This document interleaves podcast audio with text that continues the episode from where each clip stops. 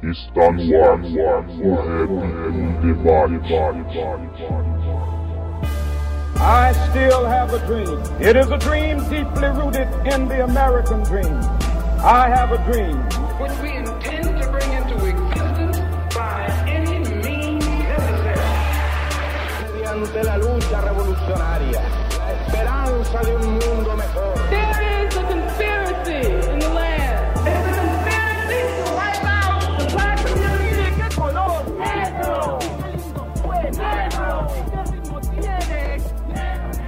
Salve, salve! Começando mais um programa, o Rap em Debate, o primeiro desse ano. A gente tá voltando às atividades aí, tentando trocar ideia sobre o hip hop, sobre o rap, pra gente tentar construir um debate, construir alguma ideia. Então, pra quem tá acompanhando agora, pode procurar a gente lá no YouTube, no canal O Rap em Debate, também tem no Spotify, tem agregador de podcast. Assina o feed lá pra quando a gente lançar um episódio e você receber em primeira mão. Firmeza? Hoje a gente vai fazer aquele programa sem convidados, né? Só vai estar tá eu e o Thiago aqui. A gente vai tentar discutir algum tema relacionado com alguma letra do rap. A gente escolheu duas letras aqui de um grupo bem considerado aqui é, do rap nacional e a gente vai tentar fazer um contraponto com alguns raps que são mais novos. Lembrando que a, a ideia aqui não é fazer uma crítica ao grupo, é pessoal. A ideia é a gente tentar construir uma narrativa, um discurso e uma crítica social em cima da letra de rap, igual a gente fez naquele programa quando a gente falou sobre a letra do Detentos do Rap. Beleza? Então, seja bem-vindo. Salve, salve, Thiago. Tudo bem, irmão? Salve, Alisson. Muito bom falar com você novamente. Mais uma vez estamos aí. É, salve também todo, todo mundo que nos escuta aí, que acompanha o blog, que acompanha aí o podcast, que acompanha a página. É, tamo junto aí. Vamos trocar essa ideia. Beleza. Bom, é, por que, que a gente resolveu citar e aí e eu vou apresentar o contexto do que a gente está falando aqui. Quando a gente estava falando de antigamente, a gente falava sobre algumas questões dentro do rap, por exemplo, como que a gente vai falar hoje sobre a drogadição, sobre o uso das drogas, você descriminalizar o uso das drogas e tal. O rap ele sempre foi muito combativo com respeito a, em respeito a outras drogas, tipo a cocaína. O rap sempre falou é, sobre o tráfico, sempre falou sobre as armadilhas do sistema. Mas dentro desse contexto, a maconha ela sempre foi tolerada dentro do rap. Alguns discursos eles eram contrários ao uso da maconha, principalmente quando você ia por uma linha mais moralista, uma linha mais religiosa, mas dentro do cenário do rap a gente sempre ouviu contra a cocaína, contra o crack, né, e contra outras drogas, até contra a bebida também, o álcool, mas a maconha ela sempre foi uh, uma coisa tolerada e a gente vai discutir isso um pouco hoje. E um grupo que teve bastante repercussão dentro desse meio é o The Menos Crime. The Menos Crime, pra quem não conhece, né, dificilmente alguém que tá ouvindo esse programa não vai conhecer o The Menos Crime, mas é um grupo aqui da Zona Leste de São Paulo, ele é formado ali em São Mateus é, em 87 e ele tinha no começo ali o Lue Rap, o Mago Abelha, o Mikimba, tinha também o DJ Vlad. É um grupo que ele é muito aliado também com os Homens Crânios, com Consciência Humana e tem e também fazem parte de uma posse chamada Defensores do Ritmo de Rua, que é o DRR. O The Menos Crime lançou o CD na sua mais perfeita ignorância em 95, né? Eles tinham um estilo bem parecido ali com o Charlie Brown, chegaram a gravar com o Charlie Brown também, mas em 98 eles lançaram um CD São Mateus pra Vida que tinha a música Fogo na Bomba, que foi uma música estourou. É, quem vai em show de rap até hoje toca essa música, é uma música fantástica assim, tipo o ritmo dela, o clipe dela, para quem puder assistir no YouTube, é uma música que fala sobre o uso indiscriminado da maconha, né? Ela fala sobre quais são as consequências de você fumar maconha, e dentro da quebrada, ela faz um alerta. Mas antes da gente estar nesse tema aí, é... ô Thiago, o que, que você tem pra falar do, do The Menos Crime? É um grupo que você curtia né, é... quando você começou a ouvir rap, mano?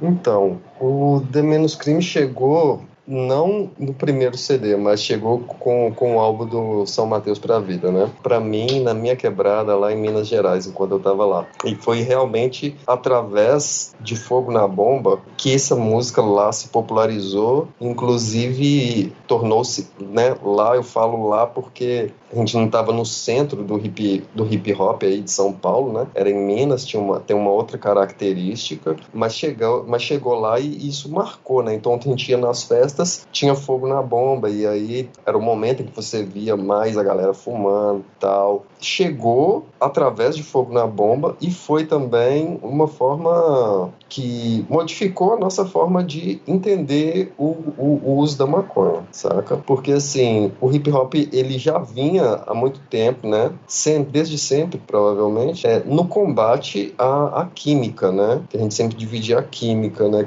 É, a química e o natural. O natural, a maconha, a química a pedra e a cocaína, que era o que aqui é o mais comum. Então, é, e, o, e, o, e o consumo da, de droga nas quebradas, principalmente na minha, na minha realidade, ele não era por um, fator espiritual, não era por um fator religioso, não era por um fator cultural, era por um fator assim de, de criminalidade mesmo, no sentido de me integrar, né? A galera fumava começava a fumar para se integrar à, rapaziada que já consumia, que já vendia, ou seja, para fazer parte do meio, mas tinha sempre aquela questão do, do, ser bandido, ser criminoso, tinha sempre a ideia de fumar maconha, era permeada por isso. Então você fumava maconha, automaticamente já era identificado como um, um transgressor da lei, um bandido, um marginal, algo desse tipo, né? Então, mas isso incomodava, me incomodava, incomodava muitos dos meus amigos também, porque realmente a gente acreditava que não era bem isso, né? Que dava pra gente consumir, dava para fumar e não não fazer parte da criminalidade. Digamos assim, não traficar, não ficar na boca, tal, aquela coisa. Isso é óbvio que, que a galera que traficava era, eram nossos amigos, não, faz, não fazia diferença pra gente. Mas não, a gente não, não tava no movimento, digamos assim, saca?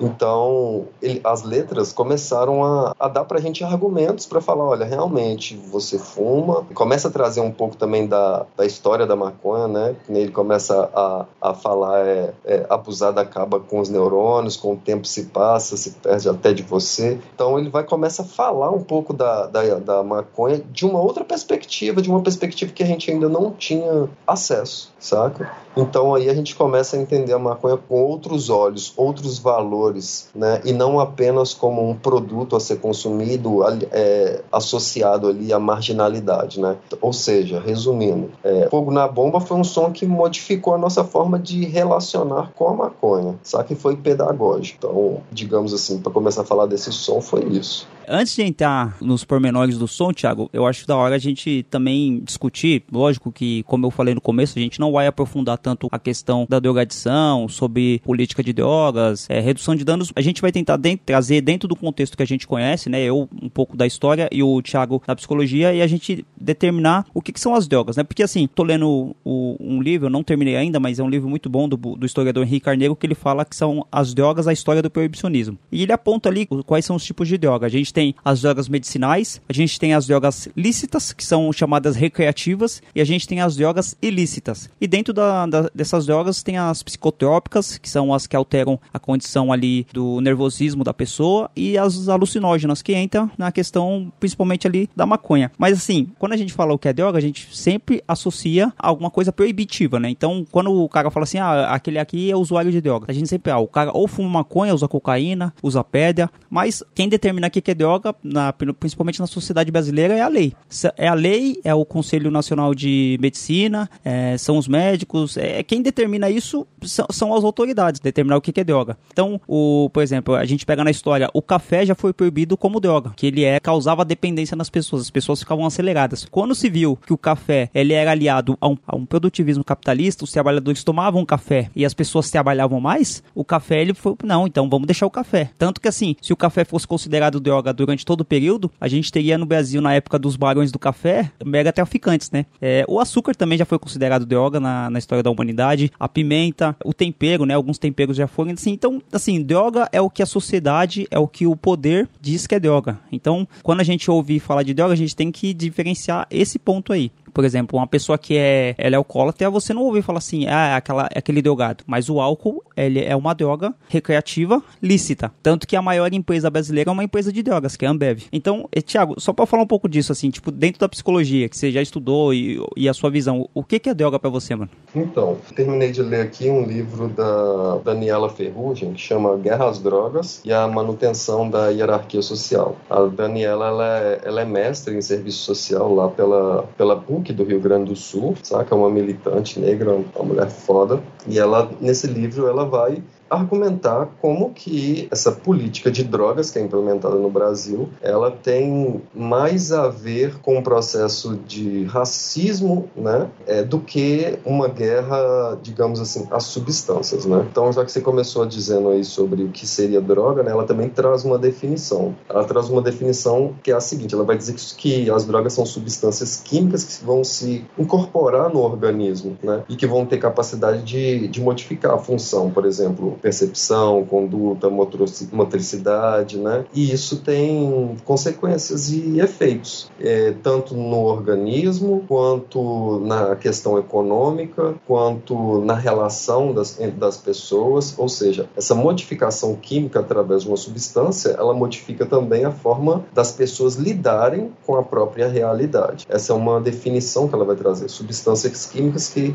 se incorporam ao organismo. E dentro da psicologia vão vão ter várias perspectivas, cara. Porque, assim, a gente até costuma falar que não é uma psicologia, existe psicologias. Então, a gente vai ter psicologia mais voltada para uma questão orgânica, fisiológica, que vão trabalhar com questões, vamos supor, de dependência química. Que qual que é o problema de dependência química? Inclusive, a Daniela Ferrugem, nesse livro, vai apontar isso. O problema de dependência química, cara, que é um conceito, é que o que? É como se fosse um vício do organismo. De certa forma, é. Mas ela, quando a gente foca nossos olhares nesse organismo, nessa química, a gente deixa de observar os fatores sociais, né? Os fatores culturais. E aí é que ela faz a crítica, porque você, ao falar de dependente químico, você está falando de uma pessoa. Você não está falando da do que que ela usa droga, que ela consome alguma droga. Você não está dizendo como que ela teve acesso a essa droga. Não está dizendo mais nada. É como se o problema fosse na pessoa. Aí ela vai trazer um outro conceito, que seria droga dependência, que no caso seria, ela já parte do princípio de, desse mesmo que você disse. É, a droga é já uma relação que sempre que acompanhou o ser humano em todo o seu desenvolvimento, sempre houveram substâncias que causaram esses efeitos e ela vai entender esse consumo de droga ou até mesmo uma dependência através desses fatores sociais. Então, dentro da psicologia ou da, do serviço social, né, nas perspectivas, digamos assim, mais críticas do entendimento do que seria droga, eu particularmente também adoto a perspectiva mais de de cunho é, histórico e social. A droga ela não, não, não é necessariamente uma questão de, de dependência do organismo, né? Ela é mais uma questão também do contexto social em que a pessoa vive, né? Uma vez eu ouvi uma coisa muito interessante. Qual é o contexto que uma pessoa pobre da periferia cheira cocaína? Então você imagina uma quebrada, você imagina um bar, a galera bebendo muito, você imagina talvez correr da polícia, sujeira num bar cabuloso, no banheiro, tal aquela coisa bem sinistra. Como que é o, qual que é o contexto de utilização da, da cocaína no, nos bairros nobres entre os ricos? Então, é no alto de um edifício, numa mesa de vidro, cheio de dinheiro tal. É outro contexto. Então, repare como vai recair nesse sentido, vai recair para o lado, a criminalização vai recair para o lado de quem está cheirando na favela que grande maioria é negra, e não naquele que está consumindo a mesma droga, mas em outro contexto, saca? Então é por isso que ela vai falar que tem uma relação direta com é, o racismo, essa política de drogas.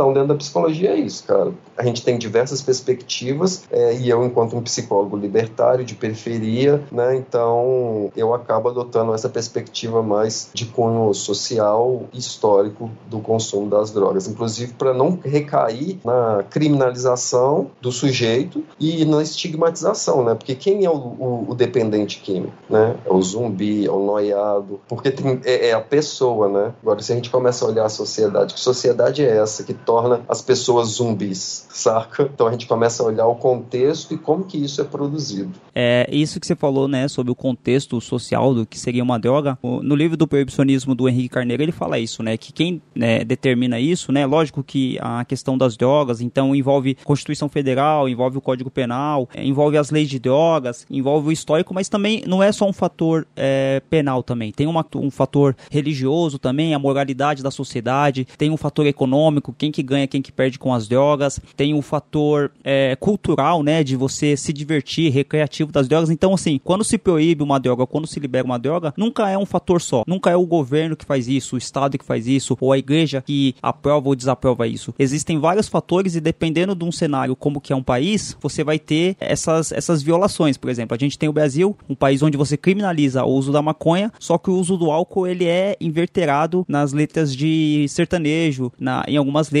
assim, tipo, comercial de cerveja passa na TV normalmente. A gente teve a lei do tabagismo, né, que proibiu os comerciais de, de Marlboro, de Free, de Derby na década de 90, mas assim, eu e você, a gente cresceu na década de 90, Thiago, a gente via muito aqueles comerciais do Marlboro lá. E o tabaco, ele mata 5 milhões de pessoas por ano. E isso não, não é falado, né? Então, assim, quando a gente tá falando de proibicionismo, a gente tá falando sobre tudo isso. Antes da gente entrar no som, também gostaria de fazer mais um detalhe, né, pra gente começar a analisar algumas questões, né, como você mesmo disse, é interessante a gente saber entender algum, alguns pontos para quando a gente entrar no, no assunto, da, entender a música, é, esses pontos já estarem assimilados. O que, que eu quero dizer? Nesse livro, Daniela Ferrugem também vai falar de, desse processo de, do que, que é o, o significado da droga hoje em dia. Então ela vai partir o quê? Existem vários significados. Tem o, o espiritual, religioso, é, cultural, esportivo, né, recreativo, é, medicinal. Ou seja,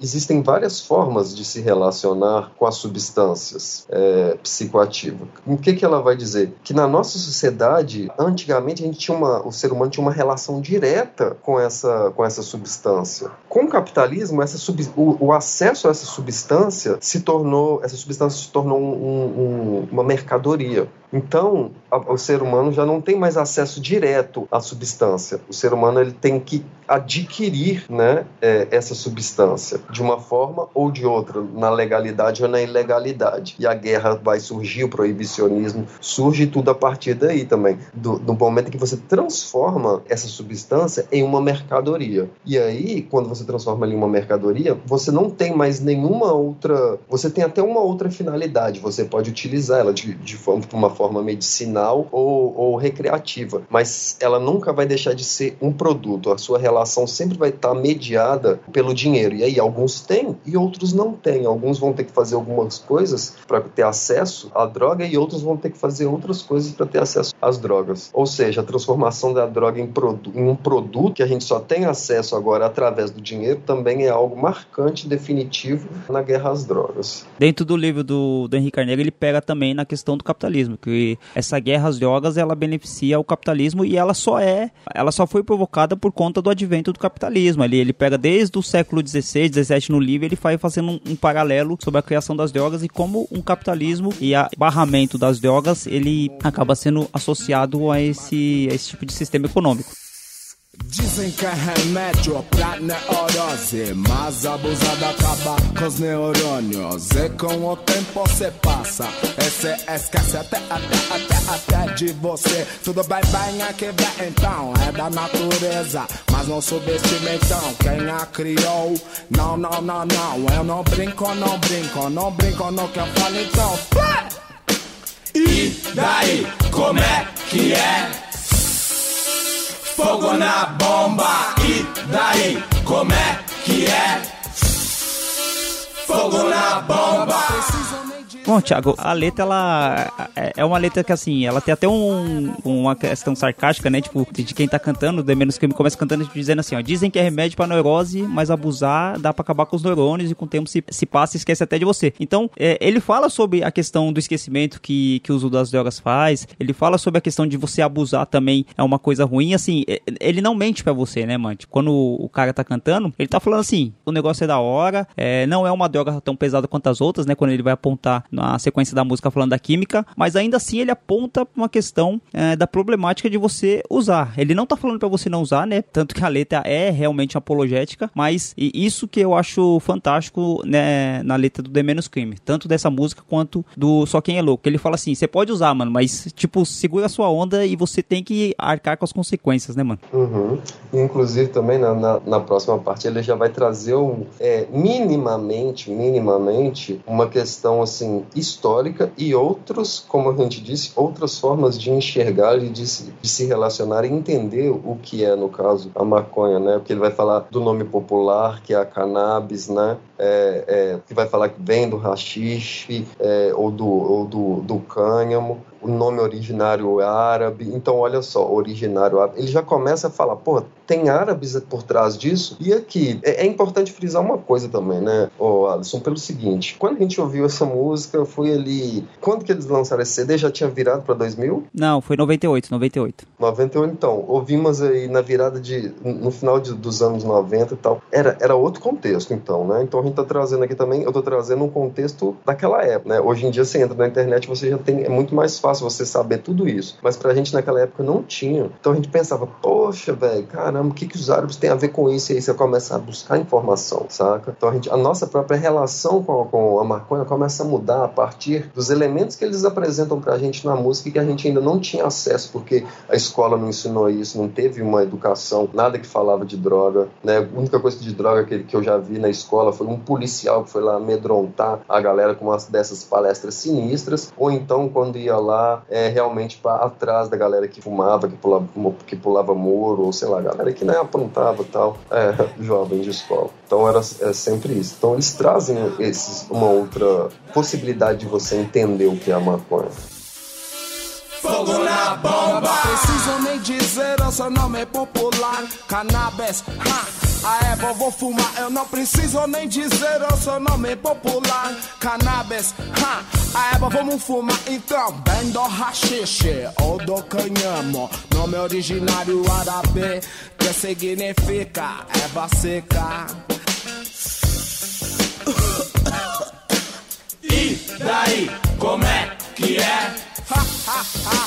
Fogo na bomba, e daí, como é que é? É, é o, que eu, é o que eu falei, né, mano? Essa primeira parte, né? Até que ele fala assim: ó, tudo bem que vem da natureza, mas não subestime quem a criou. Ele é, é, uma música que, assim, ao mesmo tempo que ela tá sendo falando sobre o uso da maconha, sobre a criminalização, é uma música que alerta a periferia, né, mano? Isso que eu acho que é professoral no rap, né, mano? De você. Eu, tipo, é uns caras que, assim, de repente, eu não sei, né, é, especificamente cada um, mas provavelmente, mano, por ser oriundo da periferia, principalmente ali na década de 90, não eram uns caras que tinha faculdade, não eram uns caras que tinha frequentado ensino superior, mas eles tinham o conhecimento de quebrada que, assim, às vezes vale mais do que a faculdade, né, mano? Tipo, da gente, coisas que a gente aprende, assim, empiricamente, que você consegue distinguir, tá ligado? E agora a gente chega, Thiago, numa parte, assim, que pra mim é uma parte que eu grifei bastante, que tem vários elementos que eu acho que dá pra gente discutir aqui. A primeira parte é que você falou que ele cita, né, tipo, a, a bebida. Bebida, química, na, nada disso ameniza, eu prefiro ficar na brisa. Que ele já faz a distinção ali entre o álcool, a cachaça, é, as coisas que são prejudiciais e a química, né, que é que a gente, ele tá falando provavelmente da cocaína e do crack, e ele fala assim, não, eu prefiro ficar na brisa, né, porque aí ele fala sobre passar bola, que ele quer passar com os irmãos dele e tal, e ele fala que ele quer queimar o seu e ficar na pampa, né. Então, assim, dentro do rap sempre teve esse, esse distanciamento, o que a, a maconha, ela sempre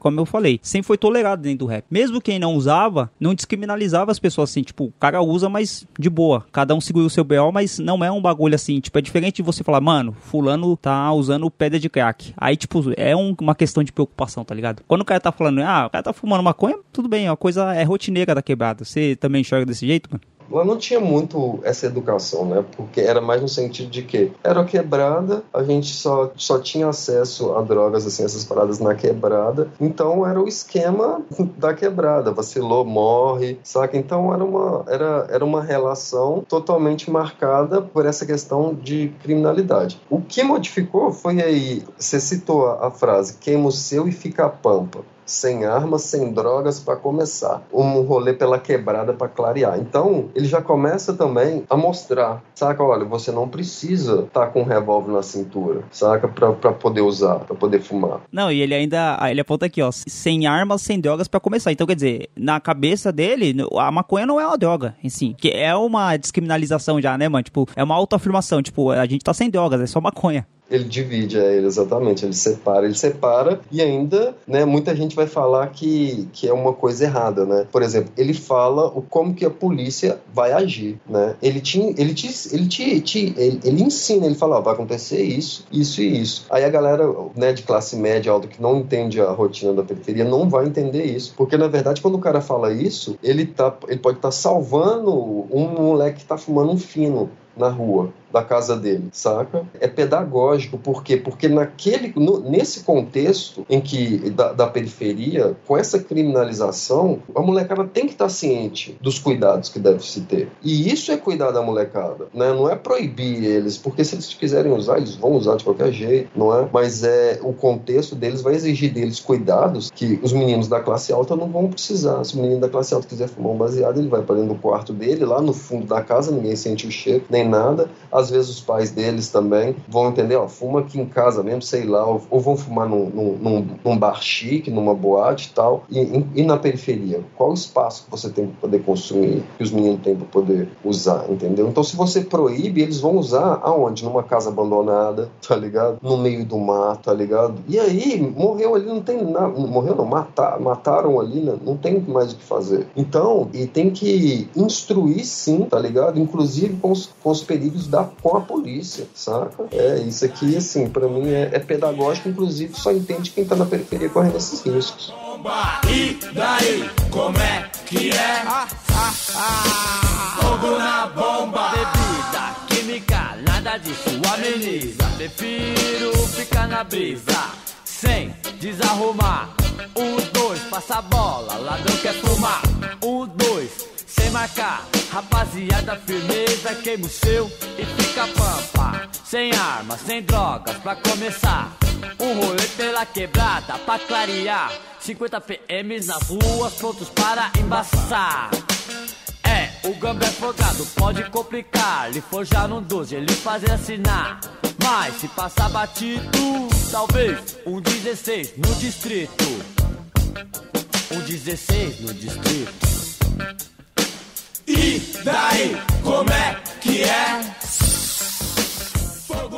É pedagógico, mano, e é um conhecimento é, jurídico também, eu diria, tá ligado? Porque eu vou tentar explicar rapidamente isso aqui, Thiago, porque assim, ele fala assim, ó, e um gambé folgado pode complicar ele forjar um 12 e lhe fazer assinar, mas se passar batido, talvez um 16 no distrito. O que acontece? A gente teve a lei de drogas de 2006, que ela é a lei 11.343, só que anterior a essa lei, a gente tinha a lei 6.368, que é de 76. O artigo 12 nessa lei, de 76, era importar ou exportar, remeter, preparar, produzir produzir, fabricar, adquirir, vender, expor, quer dizer, era a lei do tráfico. Quando o cara era pego no tráfico, que ele falava que ele era traficante, ele era incluído na, no artigo 12 dessa lei. E o 16 dessa lei, o artigo 16 ele fala assim, ó, adquirir, guardar ou trazer consigo para uso próprio substância entorpecente ou que determine dependência física ou psíquica sem autorização ou em desacordo com determinação legal ou regulamentar. O que acontece, Thiago? Nessa época aqui, quando essa música foi lançada em 98, essa lei ainda vigorava. Então, o cara que era traficante, ele assinava o artigo 12 várias letras do rap a gente tem a falava artigo 12, né? Até hoje o pessoal quando o cara tava fazendo é, vendendo droga, a gente fala ah, aquele tá, tá no 12. E o que que é o 16? O, o 16 ele falava porque assim, talvez um 16 no distrito. Só que assim, o 16 nessa época aqui levava a detenção. A lei de, de, de 2006, ela tirou a prisão para quem era usuário, né, entre aspas. Então, nessa época aqui de da lei de 76 e quando o The Menos Crime lançou em 98, pessoa que era pegar com um papelote de cocaína, com baseado, ela podia ficar de seis meses a dois anos em cana, tá ligado? Tipo, era um bagulho absurdo, né, mano? Você pegar, você pegar isso. Essa lei de 2006, ela tirou essa, essa questão, então eu acho que você deve saber isso mais que eu, Thiago, mas quando a pessoa é pega com baseado ou alguma dependência química, ela é encaminhada para algum serviço público de saúde, né? Ela tem que ser feito isso. Tem um artigo 33 também, né? Do Código Penal. Pode falar aí a pena de reclusão é, é, que afirma que caberá a pena de reclusão é, de 5 a 15 anos para quem importar, remeter, preparar, produzir, fabricar, adquirir, vender, expor à venda, oferecer, ter em depósito, transportar, misturar, entregar, consumo ou fornecer drogas. É, essa é do Código Penal. Então, são várias leis que falam. Em 2006, num governo dito de esquerda, né, que foi o governo do, do PT, foi o Lula que sancionou essa lei, que é a lei de drogas, que é uma lei muito controversa, né? A gente vai falar um pouco é, sobre essas leis é, e a lei do terrorismo depois de 2016, que quem é, assinou ela foi a Dilma. Tirava isso, né, Tiago? Então, a pessoa que era pego com, com droga, ela não é considerada uma criminosa. Mas, mas aí tem um porém, né? Então, a pessoa, ah, você é usuário, então você vai, vai lá para um CAP, você vai para UBS, eu não sei exatamente o que vai fazer, mas você vai passar por um tratamento. Pena alternativa também, pena alternativa não tem determinação para dizer o que, é um traficante e o que, é um usuário. Dentro da, da sociedade brasileira, o que, que vai determinar isso? É a cor da pele, é a condição social, é onde a pessoa foi pega usando. Então, assim, a gente tem um exemplo de, de helicóptero com cocaína, a gente tem 40 quilos de cocaína no avião da FAB, a gente tem o filho de juíza que é pego com quilos e quilos de droga, é, foram soltos todos e passaram batido. Um filho de empresário aqui pegou um helicóptero, não lembro se foi um helicóptero, se foi um avião, tava, se não me engano, com 30 ou 300 também, não sei, quilos de coca, e aí ele caiu com o avião, morreu, tá ligado? E aí as notícias saem que, tipo, o avião transportava cocaína, tá ligado? É, tipo, a culpa é do avião, né? Não é do, do indivíduo. a culpa é do avião, saca? A lei de drogas de 2006, ela tirou a questão do usuário ser criminalizado, mas colocou também quem que vai ser traficante, quem que vai ser usuário. É a cor da pele. Quem que determina isso? É, a, é o policial ali. O policial pega uma roda de meninos fumando maconha ali, então pronto, do, dois baseados para cada um é traficante. O cara que é pegou com 40 quilos de cocaína, ele vai chegar aos 40 quilos de cocaína, ele pode ser enquadrado como usuário. Por quê? Dentro dessa lei não determina a quantidade. Você não tem a quantificação para saber o que que determina um traficante ou não. E eu tenho um, um dado aqui, Thiago, que falam que depois dessa lei de 2006, de novo falando, foi dentro de um governo petista. Já as pessoas colocam o PT como um governo comunista e falam que o comunismo quer evoluir a sociedade à degradação, né? Quer instituir as drogas, a bebida, a prostituição e tudo isso aí, né? Esse folclore conservador. Mas o governo petista ele fez essa, é, vigorou essa lei em 2006 e de 2006 o Brasil tinha 401 mil presos. Agora em 2016, é o dado que eu peguei agora, quase que dobrou, já está em 730 mil. E muitos dizem, muitos criminologistas, muitas pessoas que estudam essa questão da política carcerária falam que foi por conta dessa lei de drogas. A gente tem o caso do Rafael Braga que porra, porra, o Rafael Berga foi, foi pegou, acho que um ou dois baseados e com pinho-sol e ele cumpre pena até hoje. Ele quase, ele teve uma doença, acho que respiratória na, na cadeia, aí foi quando ele pôde fazer a, ir pra casa e depois teve que voltar, mas assim, é tipo assim, é um país da impunidade, mas assim, as pessoas falam que o Brasil é um país da impunidade, mas é da impunidade pros ricos, né, mano? Tipo, porque pros, pros pobres, falar que não prende pobre é uma mentira, porque o que mais tem na cadeia é pobre e preto, né, mano? Meus amigos, o filho de uma de um desembargador, de uma desembargadora, perdão, de justiça, conseguiu um habeas corpus para ser transferido para uma clínica particular, apesar de ter sido preso com 130 quilos de maconha. A Justiça de Mato Grosso do Sul mandou tirar da cadeia e internar numa clínica psiquiátrica um homem que foi preso por tráfico de drogas e de armas e que é filho de uma desembargadora. Breno Fernando Solon Borges, de 37 anos, ficou pouco mais de três meses preso nessa penitenciária em Três Lagoas. De acordo com informações obtidas pelo Jornal Nacional, ele está nesta clínica em Campo Grande. Ele foi detido em abril com 130 quilos de maconha, centenas de munições de fuzil e uma pistola 9mm. Breno é filho da desembargadora Tânia Garcia, presidente do Tribunal Regional Eleitoral e integrante do Tribunal de Justiça de Mato Grosso do Sul. A saída do presídio aconteceu depois de dois habeas corpus. A defesa alega que Breno sofre de síndrome de borderline, uma doença psiquiátrica, e que por isso não seria responsável por seus atos. A desembargadora entrou com o processo de interdição do filho e se apresentou como responsável por ele. Depois, pediu a transferência para uma clínica psiquiátrica. Os advogados da família apresentaram dois laudos médicos. O senador do PDT Mineiro, Zezé Perrella, falou hoje pela primeira vez sobre o helicóptero do filho apreendido com meia tonelada de cocaína há duas semanas. O senador do PDT Mineiro, Zezé Perrella, defendeu o filho, Gustavo Perrella, deputado estadual do Solidariedade de Minas. Da tribuna do Senado, Zezé Perrella acusou o piloto e afirmou que o filho não sabia nada sobre a carga. O senador admitiu ter abastecido o helicóptero com dinheiro do gabinete dele aqui no Senado. Movimentos sociais protestam neste momento no Vão Livre do MASP, no centro de São Paulo, contra a condenação do ex-catador Rafael Braga, o único preso nas manifestações de 2013 no Rio de Janeiro. Na época, Rafael Braga foi detido por portar uma garrafa de desinfetante durante os protestos no Rio. Agora, o ex-catador foi condenado a 11 anos e 3 meses de prisão e multa de quase R$ 1.700 sob acusação de tráfico de drogas e associação ao tráfico. No ano passado, Rafael Braga foi supostamente flagrado com maconha, cocaína e um rojão. A condenação foi baseada unicamente nos depoimentos dos policiais que o prenderam. Ele nega todas as acusações e afirma que o material foi plantado pelos policiais responsáveis pelo flagrante. Rafael é negro e pobre. A Polícia Federal fez hoje uma operação para investigar o uso de aviões da Força Aérea Brasileira no tráfico de drogas para a Europa. Em 2019, um sargento da FAB foi preso na Espanha com 39 quilos de cocaína na bagagem de mão. Um dos alvos da Polícia Federal foi essa casa de luxo avaliada em mais de 4 milhões de reais. A residência, que está localizada numa área nobre de Brasília, tem dois andares e piscina. A suspeita da PF é de que o imóvel foi usado para lavar dinheiro do tráfico internacional de drogas. A suspeita é que o grupo usava aviões da Força Aérea Brasileira para transportar cocaína. É Gonzalez.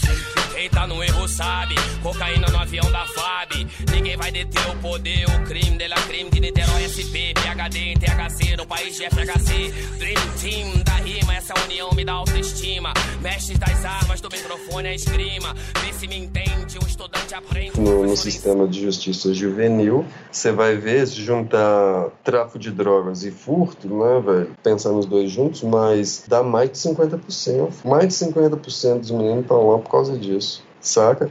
Por causa de 50 reais de maconha. Vamos falar em termos econômicos, porque às vezes não funciona nem a gente falar sobre o valor da vida daquele menino, não, não funciona a gente falar do, do período de desenvolvimento dele, como que isso vai afetar. Não adianta falar do contexto social dele, não adianta falar nada. Então a galera, para como se só escutasse economia. Então, olha só, por causa de 50 reais, tá ligado? Eles, quanto que eles gastam com segurando o menino três anos numa medida socioeducativa? Quanto que, quanto que gasta por causa de 50 reais? Olha o que, que faz com o menino. Não tem como pensar na, na, política penal brasileira, não. De outra forma, não. Só. Tem não. Tem não. É um investimento na criminalização, na guerra às drogas que a gente que tá mascarando aí, que é guerra aos pobres e aos negros. Porque isso é um investimento, cara. Isso é um investimento. Por causa de um celular. O menino muitas vezes vai preso por causa de um celular. Quanto custa um celular? E quanto que é gasto com ele durante três anos? Saca? Economicamente falando. Porque se você pega esse dinheiro para essa galera que está em medida socioeducativa ou aprisionado por causa de tráfico de drogas, esse dinheiro que é gasto com eles modifica bastante a vida dele. Dá para reestruturar a sua vida fora do tráfico, saca? Isso, isso pontuando assim, se, você tá, se a pessoa tá traficando, né? Digamos assim. Como é que é? Ha, ha, ha. Fogo na bomba não paga, não paga comédia pra você. Otários fadados que vão se fuder. Se liga, se liga, não acha já bola, já bola. Se liga porque otário na nossa banca não cola. Que fique, que fique, que fique ligeiro. Porque nessa porra nós somos com certeza eles vão, eles vão enquadrar. Pelo falso papelote eles vão te matar. A polícia só existe para nos atormentar. Com a química, com certeza eles vão se matar. Uma bomba, duas bombas, não pega, não pega nada. Homens crendo todos eles mentes amenizadas. DRR na periferia tem muito respeito. E na hora do enquadro, só o cheiro, só o cheiro é só o cheiro. Não tem flagrante, não, não tem flagrante,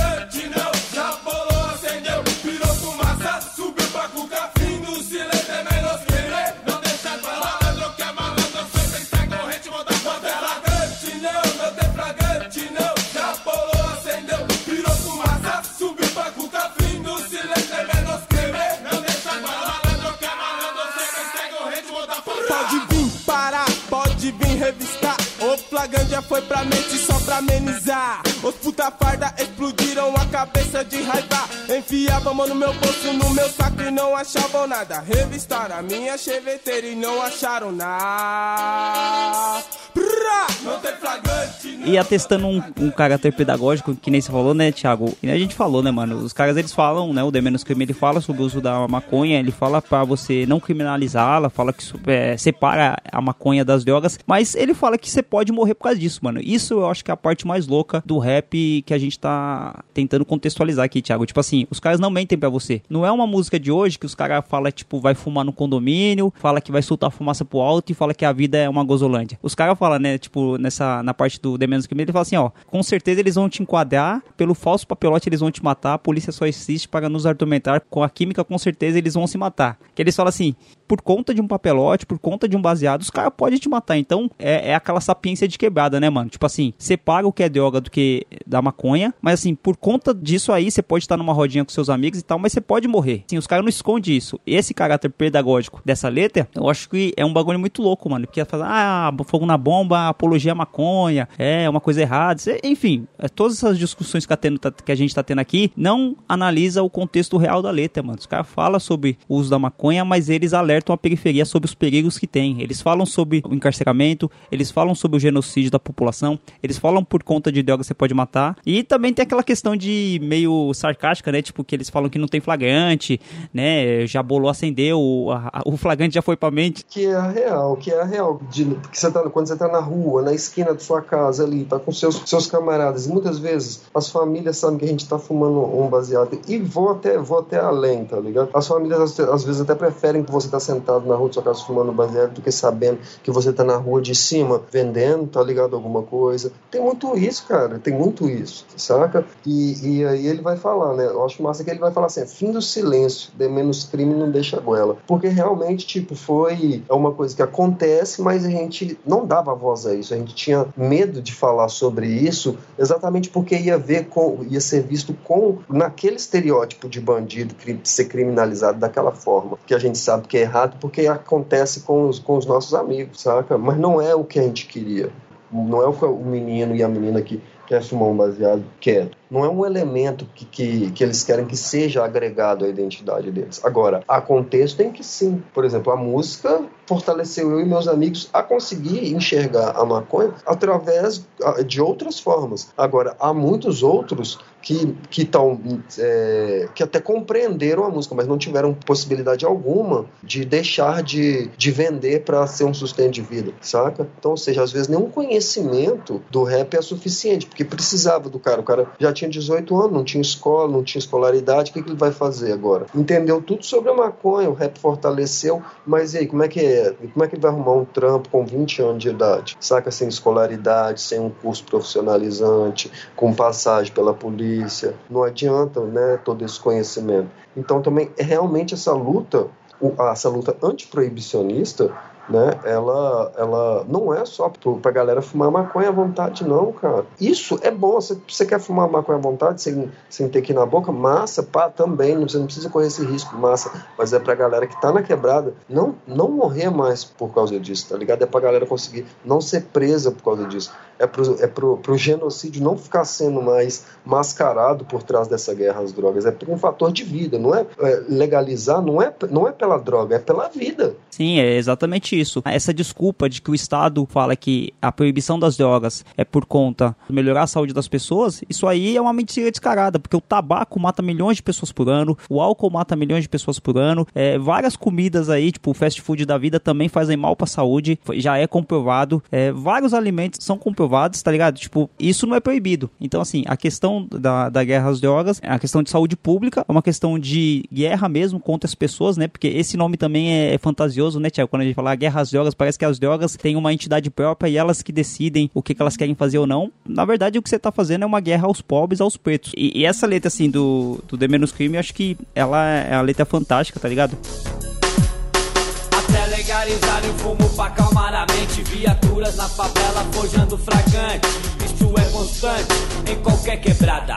Se você dá uns dois, tá arriscado a tomar um enquadro. Fumo meu bagulho, não durmo no barulho E só entrando um pouco, Thiago, né? Em outra letra do The Menos Crime, né? A gente tentou falar um pouco do Fogo na Bomba. Tem outra letra deles que é Só Quem é Louco também, que é uma letra também que fala sobre legalização, fala sobre, de maneira pedagógica, como que a, a polícia age na periferia, né? Buscando matar as pessoas, é, buscando encarcerar as pessoas na desculpa de que tá atrás de droga. Ele já começa a música falando assim, até legalizar o fumo para acalmar a mente, viaturas na favela forjando flagrante. Isto é constante em qualquer quebrada. Então ele fala sobre as quebradas. No meio da letra do Só Quem é Louco, ele fala assim: o Ministério do De Menos Crime adverte, cigarro é popular e pode te matar. Quer dizer, o cara já sabe desde sempre que o cigarro ele faz muito mais mal para a saúde do que a maconha.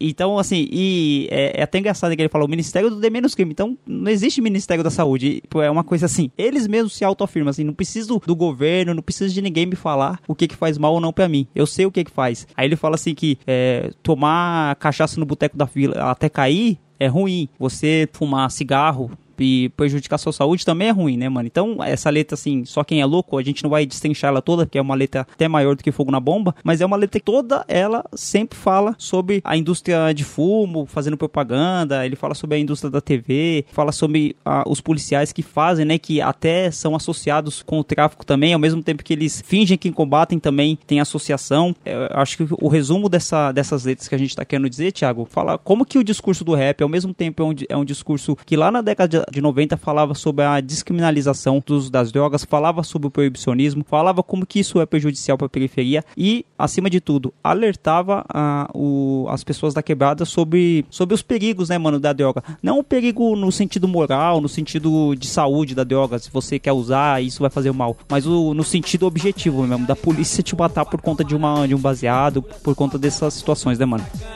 Isto é constante em qualquer quebrada.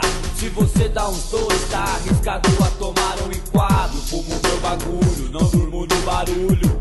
Nasci na favela e sei o que me prejudica. Fumar crack, cheira cocaína. Toma cachaça nos botecos da vila, não vira. Prefiro ficar na brisa. Maluco desandado no crack, é motivo de esculacho, é mó atraso. Não demora muito pra virar finado. Quem sabe um dia, talvez, será lembrado. Cannabis à venda com selo. Favorece o governo, quem não faz por onde merecer o meu respeito. Constantemente fumo meu proibido por lei. Usuário por 16. Só quem é louco se identifica, acende um do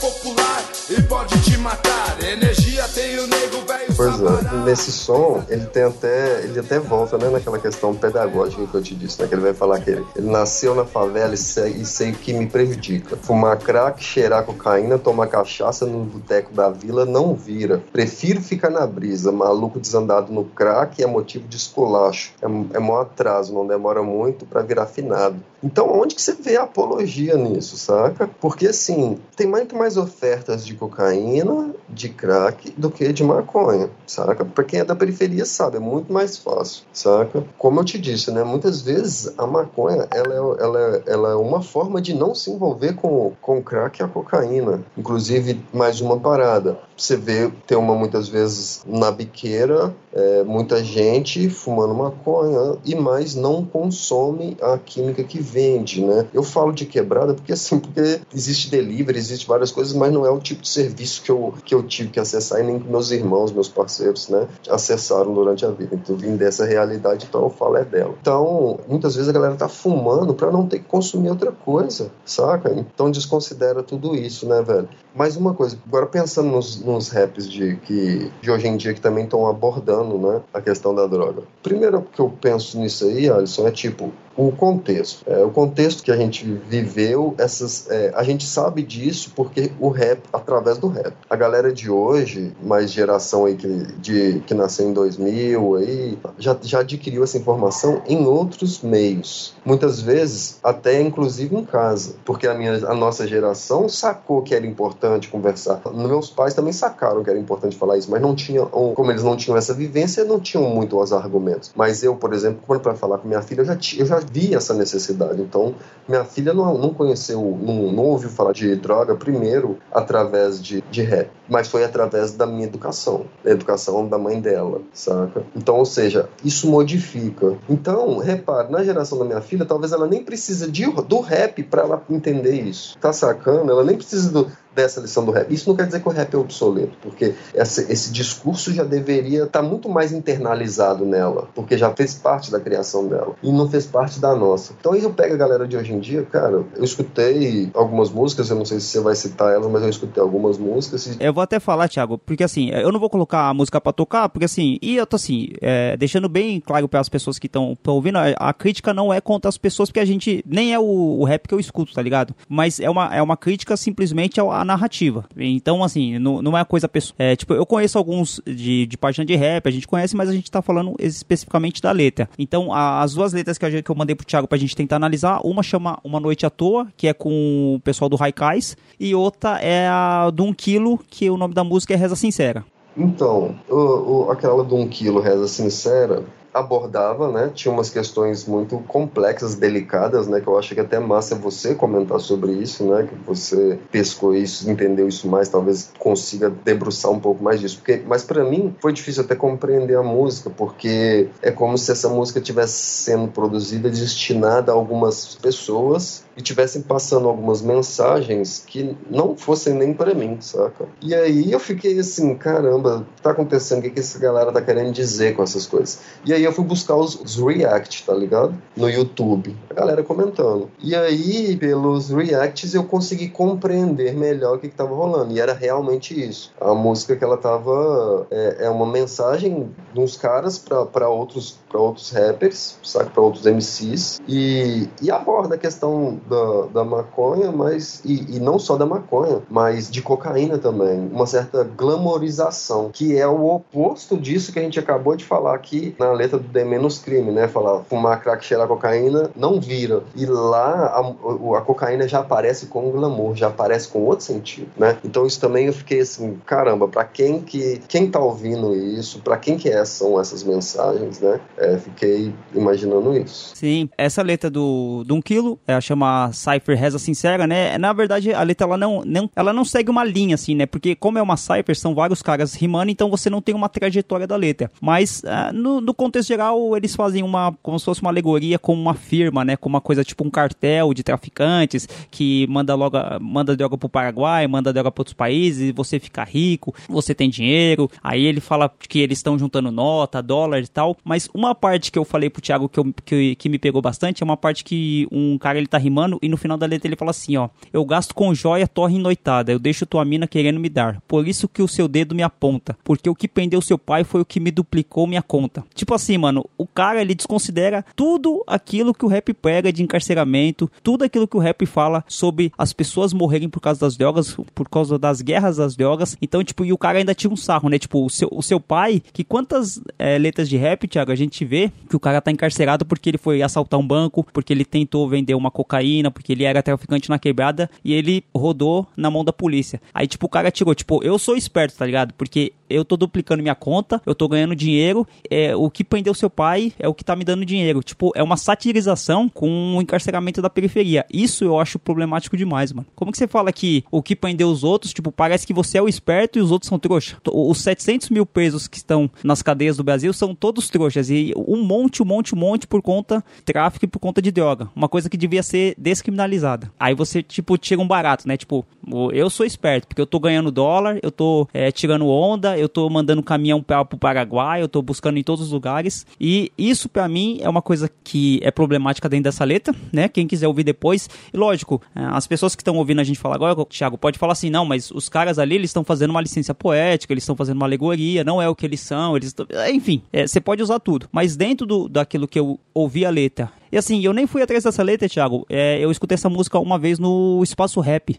É, não sei se você acompanha, não sei se chega aí aonde, aonde você tá, mas aqui em São Paulo é, eu comecei a escutar o rap por conta do Espaço Rap, que é de uma rádio aqui de Jundiaí, de uma cidade na região metropolitana aqui de São Paulo, que tem a Rádio 105, que é uma rádio que agora ela tá passando bastante futebol, mas na época que eu comecei a escutar era rap o dia inteiro na rádio, tá ligado? E esses tempos eu coloquei no Espaço Rap, eu fui ouvir, eu falei, mano, que porra de letra é essa, mano? Tipo, olha que, que sem nexo, né, mano? E no sentido de político. E a outra letra do que, que eu tô falando é Uma Noite à Toa do Raikais, que também tem um pessoal do 1 quilo que tá participando. E essa letra, tipo assim, é, é um monte de. A maioria dos caras brancos, lógico que tem pessoas negras dentro do rimando, mas a maioria dos caras brancos falando sobre maconha dentro do apartamento. Então eles fumam maconha, faz aquela fumaça cenográfica, fala que ele tá pensando na, na mina, tem uma música um pouco com um teor romântico, mas aí ele fala, fala de Dolce Gabbana, fala de Safira, fala de licor, de litos. Ele fala assim, ó, cabe ao coração dizer como funciona. Tudo tão complicado e eu fumando maconha. Sabe essa coisa, tipo, parece que é uma coisa tão normal, tão natural, e que se fosse na quebrada seria de outra maneira, Thiago. É, é esse contraponto que eu, que eu queria trazer pra gente analisar. Como que mudou tanto o discurso em alguns anos, né, mano, da década de 90 pra agora? Como que essa rapaziada que tá fazendo o rap agora, ele normaliza algumas relações sociais, como normaliza algumas relações de criminalização das drogas. Como que hoje você pode falar fumando maconha e você não fala assim, cara, você pode fumar maconha, é da hora você pensar numa política descriminalizar, mas ainda assim tem gente morrendo por causa de um baseado, mano. A polícia tá mata as pessoas por conta da cor da pele, por conta da condição social, do lugar geográfico. É muito fácil, Thiago, a gente tá no, no apartamento e você fumando maconha a noite toda, né, mano? Eu quero ver você ter essa mesma cara de, tipo, sentar no banco da praça na quebrada, fumar maconha e a polícia passar e você tá com essa marra toda, né, mano?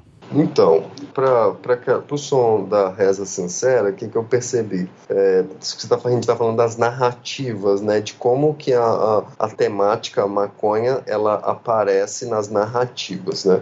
Então, o primeiro nesse primeiro som, que é a reza sincera, foi até um pouco difícil de compreender no sentido de que aquele discurso estava destinado a outras pessoas, é, como se fosse é, uma diz, né? Talvez o som não seja nem, no, eu não consiga nem compreender muito bem o impacto desse som, mas como eu disse, eu fui ver React, aí eu vi dois, e também o que eu reparei foi, você já disse, que é uma naturalização. Então a galera estava assistindo, ouvindo, e na hora de comentar, naturalizou, assim, é como se não tivesse passado essa parte, né? Ou então a parte que o cara fala um negócio tipo sua mina pagando um boquete pra mim, um negócio sim, assim, sim, saca? Sim, sim. E, e aí o cara vai falar, nossa, o cara, tipo, o, o mano, tipo, acha graça, saca? Tipo, naturaliza, assim, como, pô, normal, é só uma rima que vai para outro cara é que a gente tá falando sobre a questão das drogas, Thiago, mas dentro da, dessa letra, tipo, tem várias questões, tipo, sexista, machista, Sim. né, mano? Tipo, que a gente poderia entrar também. Que é o nosso foco aqui Sim. hoje, nesse episódio, é falar sobre a narrativa sobre a questão das drogas. Mas são letras que, assim, parece que, tipo, não é nem que, assim, a questão não evoluiu. Parece que tá regredindo, né, mano?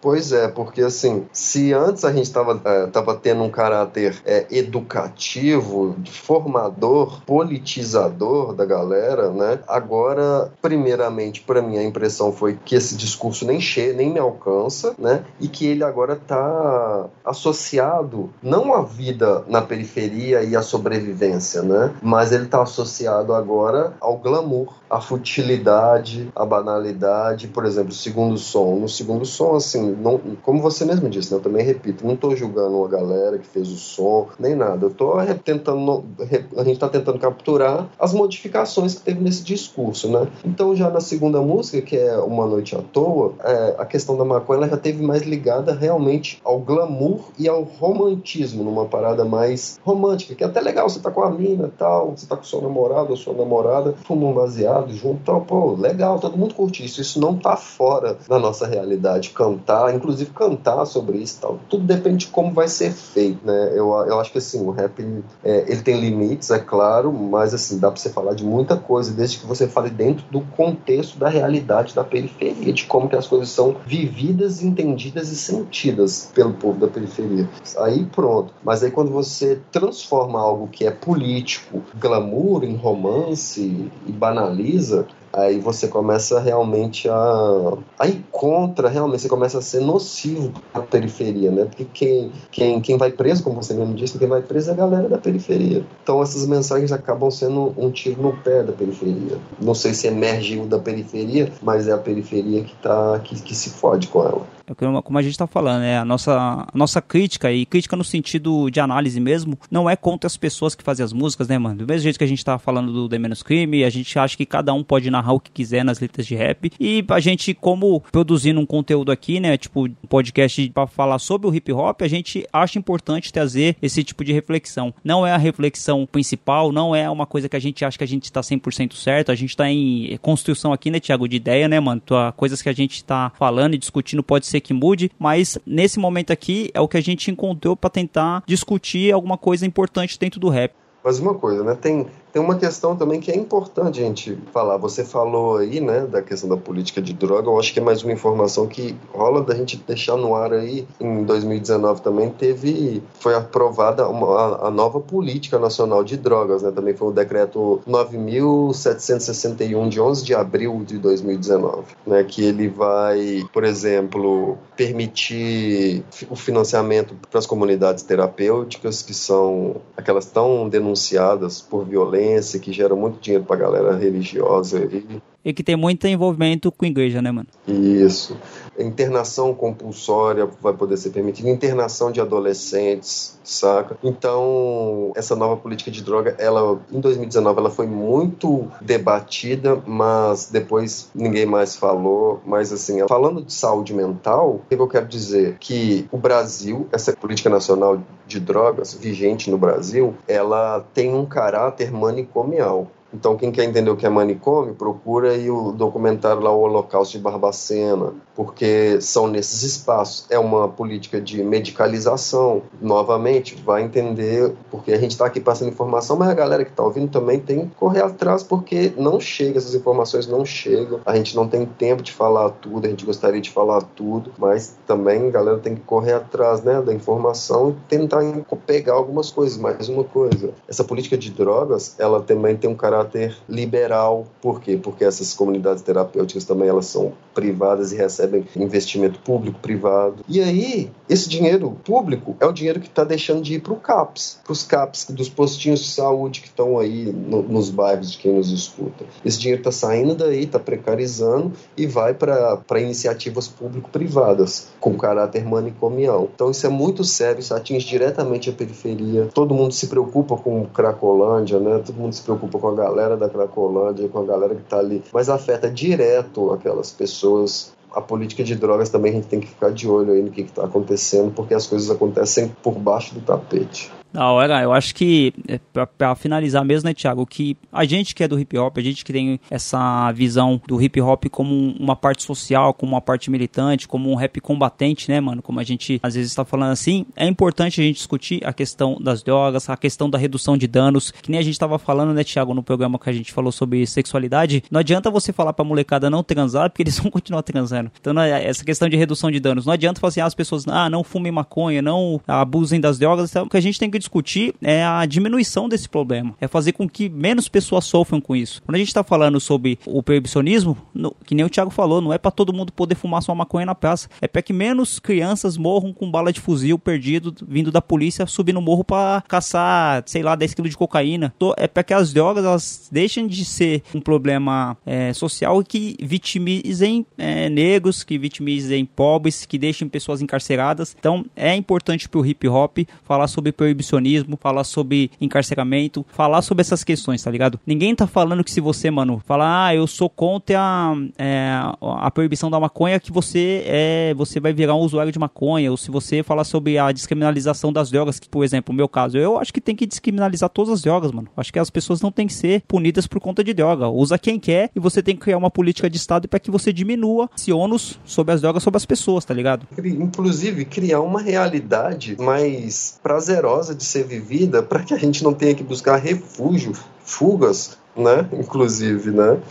Sim, exatamente. Na, nas drogas. O proibicionismo, Tiago, acho que seria legal, né? A, que nem a gente falou do, dos livros que a gente está lendo, se a gente pudesse trazer os autores desses livros para discutir, mas, assim, eu vou deixar agora um trecho de um podcast que eu gosto muito, que chama Xadrez Verbal, onde o Felipe Figueiredo e o Matias Pinto, eles falam, é dois minutos eles falando sobre a lei seca, né? A lei seca que teve nos Estados Unidos, né? Que foi ali na década de 20, durou 13 anos e proibiu o uso do álcool, né? Então, assim, isso fez muitas pessoas ficarem doentes por conta que o álcool que era feito clandestinamente era um álcool de pior qualidade e você fez várias pessoas ficarem ricos através da máfia do álcool, um deles, o mais famoso, o Al Capone. Então, dentro de dois minutos, eles, eles vão falar, eu vou deixar aqui e na volta a gente, a gente vem sobre a finalização.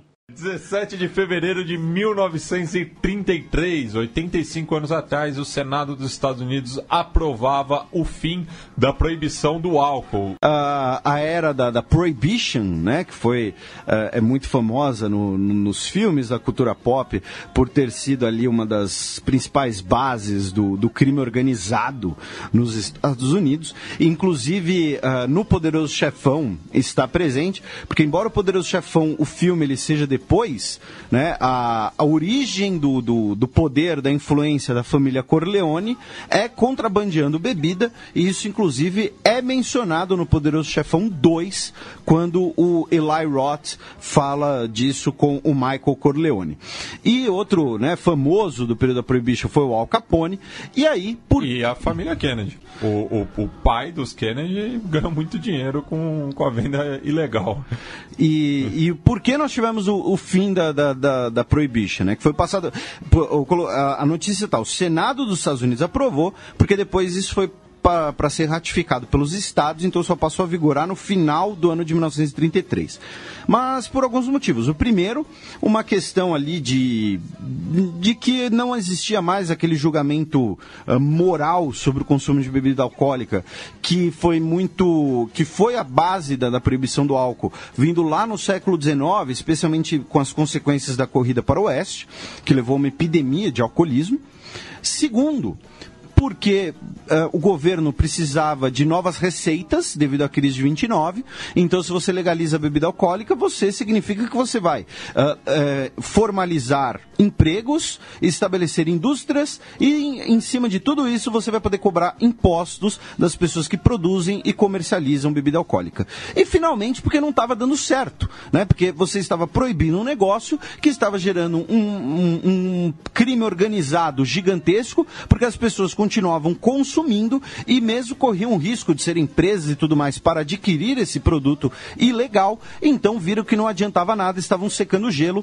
Eu estou falando do álcool. E- Se você e- ainda- pensou. Ainda bem que não acontece mais isso, né, Felipe? Se você pensou em outra coisa, é Olha. problema seu. É. Eu estou falando do álcool em 1933. Finalizando, Thiago, é, a gente tentou trazer um pouco do contexto da narrativa do rap sobre a discussão sobre as drogas, sobre a criminalização. Não é uma discussão findada, né, mano? A gente sabe que é uma discussão que poderia ter várias horas aqui, poderiam ter outras pessoas falando até melhor do que a gente, mas é, é o nosso contexto, é o que a gente tá falando. Queria que você desse sua consideração final, Thiago, se tivesse alguma dica cultural aí, alguma coisa relacionada ao tema. Então, mais uma vez, né, velho? Tipo, agradecer quem escutou a gente aí até o final, quem vai compartilhar, quem, quem segue, né? Então, primeiramente agradecer. Te agradecer também, parceiro, pelo convite aí, pelo tema que você propôs pra gente, que atravessa a minha vida, a vida do, da minha filha, atravessa a vida dos meus amigos, atravessa meus estudos, atravessa meu trabalho, a galera com quem eu trabalho, né? Então a gente tem que falar sobre isso mesmo. Sobre uma dica cultural, eu vou deixar aqui um texto do professor Pedro Henrique Antunes da Costa, que a gente até que falou, fez entrevistou ele, né, para falar sobre necropolítica. Sim, sim. O texto dele chama Museu de Grandes Novidades, né? Análise preliminar da nova velha política sobre drogas, que é onde ele vai analisar essa a nova política de drogas de 2019, proposta aí pelo no, no governo do Bolsonaro, né? E ele vai ver o como que essa nova, que eles chamam de nova política, tem muito a ver com a velha política pela qual a reforma psiquiátrica tanto lutou para que acabasse ou seja, esse caráter manicomial. Então ele vai analisar aí essas, a diferença, como que essa política nacional de drogas de 2019, ela tem um caráter manicomial e que remete aí ao período aí da década de 50, 40 no, no Brasil, quando se tratava-se as drogas a partir de medicalização, aprisionamento, tortura, muita coisa desse tipo. Então esse texto ainda não está publicado, eu vou trocar uma ideia com ele, certamente ele vai me disponibilizar uma versão e a gente coloca ele aí para quem quiser baixar e dar uma lida e entender o que está em jogo nessa política de drogas, que a gente nem tem ouvido mais falar. Da hora, Thiago. E você falou agora, né, da política do governo Bolsonaro, né? Como eu falei, a lei de 2006, a lei de drogas, é do governo Lula. A lei antiterrorismo criminalizou vários movimentos sociais. É uma lei que foi sancionada pelo governo da Dilma, né? A Dilma estava ali no final, né, antes de, de sofrer o impeachment. Então, quer dizer, essa questão da democracia burguesa, de, de um governo de esquerda, de direita, ou dito de esquerda, assim, é muito, é, é muito difícil, é muito contraditório, né, mano? Porque, assim, não comparando o governo do PT com o governo do Bolsonaro, né? A gente tem as críticas ao governo petista, mas não se compara, não estou falando isso. Mas a questão é o sistema econômico, o sistema vigente, o, os grandes ah, conglomerados de dinheiro, eles que definem essa política de droga, eles que definem quem vai ser encarcerado. Então não, não adianta muito. O governo sai, o governo entra, a política continua a mesma, né, mano? Então, pra, pra gente ver só essa questão das leis aí, pra gente figurar um pouco. E se, tipo assim, e se o problema né, tem sua origem ali na transformação dessas substâncias em uma mercadoria que está sujeita aí ao antagonismo de classes aí, a gente tem que entender que esse, essa problemática que se vive com relação às drogas também só vai ter uma solução quando a gente começar a caminhar rumo à dissolução desse sistema capitalista que é o que transforma tudo em uma mercadoria, né? E para finalizar, agradecer o The Menos Crime, que é um grupo de rap muito lendário, assim, aqui do rap nacional, do rap da capital paulista, de São Mateus. É um bairro bem próximo aqui, aqui que eu tô. É até engraçado, Thiago, porque a gente, eles falam dessa questão das drogas. O Mikimba, é, ele teve preso um tempo por conta, acho que por porte de droga. E eu tava no show, se eu não me engano, foi no DVD do Realidade Cruel, onde o The Menos Crime se apresentou e o Mikimba voltou nesse show. Ele tinha acabado de sair é, da cadeia. Eu lembro da campanha. Rolou até uma campanha na internet por, pelo, por ele lá, pá, foi. Sim, é, e pelas páginas que dizem, dizem que ele, se eu não me engano, ele estava portando uma quantidade ínfima de, de maconha. A questão que a gente já sabe, né, sobre a... É, pois é. Pois é, é. Não, não precisa nem falar sobre é, se, se, ele tava ou não. A polícia escolheu ali. E eu tava nesse show quando o Mikimba, ele se apresentou, Thiago, quando ele, é, de quando ele tava preso, foi bastante emocionante, assim, o pessoal gritou bastante. Um salve pro The Menos Crime, né, mano? Da hora mesmo. Nossa, é educadores, são educadores. Dizem que é remédio pra neurose Mas abusada acaba com os neurônios. E com o tempo se passa E se esquece até, até, até, até de você. Tudo bem, bem aqui vem então É da natureza. Mas não subestime então quem a criou? Não, não, não, não Eu não brinco, não brinco Não brinco no que eu falo então E daí, como é que é? Fogo na bomba, e daí, como é que é? Fogo na bomba. Preciso nem dizer o seu nome popular, cannabis. Ha. A Eva vou fumar, eu não preciso nem dizer o seu nome popular, cannabis. Ha. A Eva vamos fumar, então bem do rachixe ou do canhamo, nome originário árabe que significa Eva seca.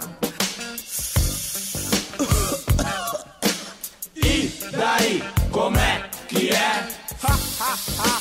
Fogo na bomba. E daí, como é que é?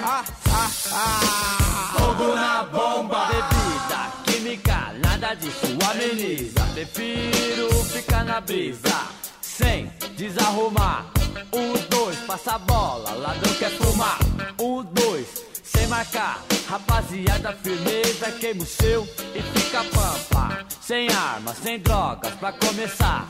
Um rolê pela quebrada pra clarear. 50 PMs nas ruas, prontos para embaçar.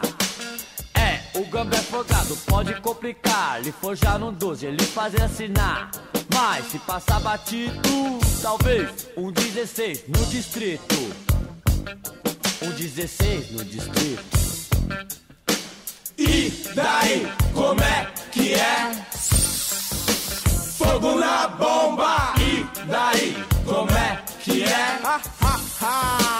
Fogo na bomba. DMC, FDS, não paga, não paga comédia pra você. Otários fadados que vão se fuder. Se liga, se liga, não acha já bola, já bola. Se liga porque otário na nossa banca não cola. Que fique, que fique, que fique ligeiro. Porque nessa porra nós somos Com certeza eles vão, eles vão enquadrar pelo falso papelote eles vão te matar. A polícia só existe para nos atormentar. Com a química, com certeza eles vão se matar. Uma bomba, duas bombas, não pega, não pega nada. Homens crendo todos eles de mentes amenizadas. DRR na periferia tem muito respeito. E na hora do enquadro, é só o cheiro, só o cheiro.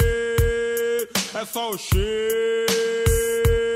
Não tem flagrante, não, não tem flagrante,